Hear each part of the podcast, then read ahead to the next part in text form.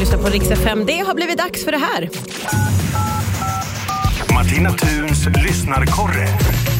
Ja, vi ska vända örat mot Uppsala. Där finns Elin. Hallå, hur är läget?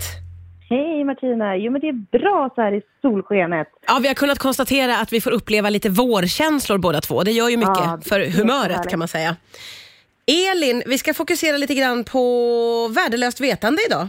Ja, men Martina, jag har funderat mycket på dig. Du som intervjuar massa folk om massa saker hela tiden. Mm. Känner du liksom då att du tankar på din, din kunskapsbank med värdelöst vetande i alla de här intervjuerna? Liksom? Det hade ju varit en dröm, ett drömscenario om det var så. Men nu har jag hållit på med det här så pass länge att min hjärna säger när jag har intervjuat klart någon, okej, okay, då släpper vi det och går vidare. Så tyvärr är det inte mycket som fastnar. Väldigt ah, tråkigt. Mm. Ja, för jag vill ju gärna annars hävda att det inte finns någonting som heter värdelöst vetande. Nej, men verkligen. För det är ju egentligen inget, inget vetande som är värdelöst. Utan eh, det jag har börjat kalla det för är så här, ja, ah, det är quizkunskaper. Oh. Jättebra.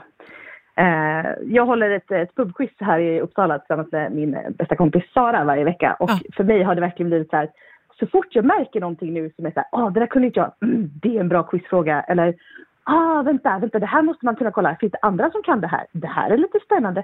Alltså du vet, man får en helt ny liksom, lite vinkling på, på kunskap. Ja, det är ju jätte, jätteroligt. Alltså verkligen. Och, kan du ge exempel på någon bra quizkunskap? Ja, men till exempel att eh, körsbärsblomningen i Japan heter Sakura. Ah. Med risk för fel uttal såklart. Min japanska är ganska dålig. Ah, ja. Men, men det där är ju ett perfekt exempel.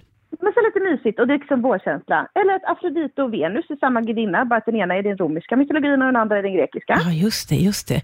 Det här kan man ju faktiskt ta användning av både i quiz, korsord och som eh, konversationsöppnare när man står på ett mingel.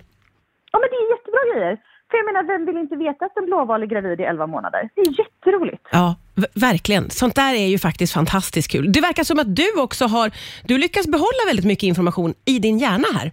Eh, ja, eh, det, det finns mycket skit att hämta. Det är därför du är som bra quizmästare. Ja, men verkligen.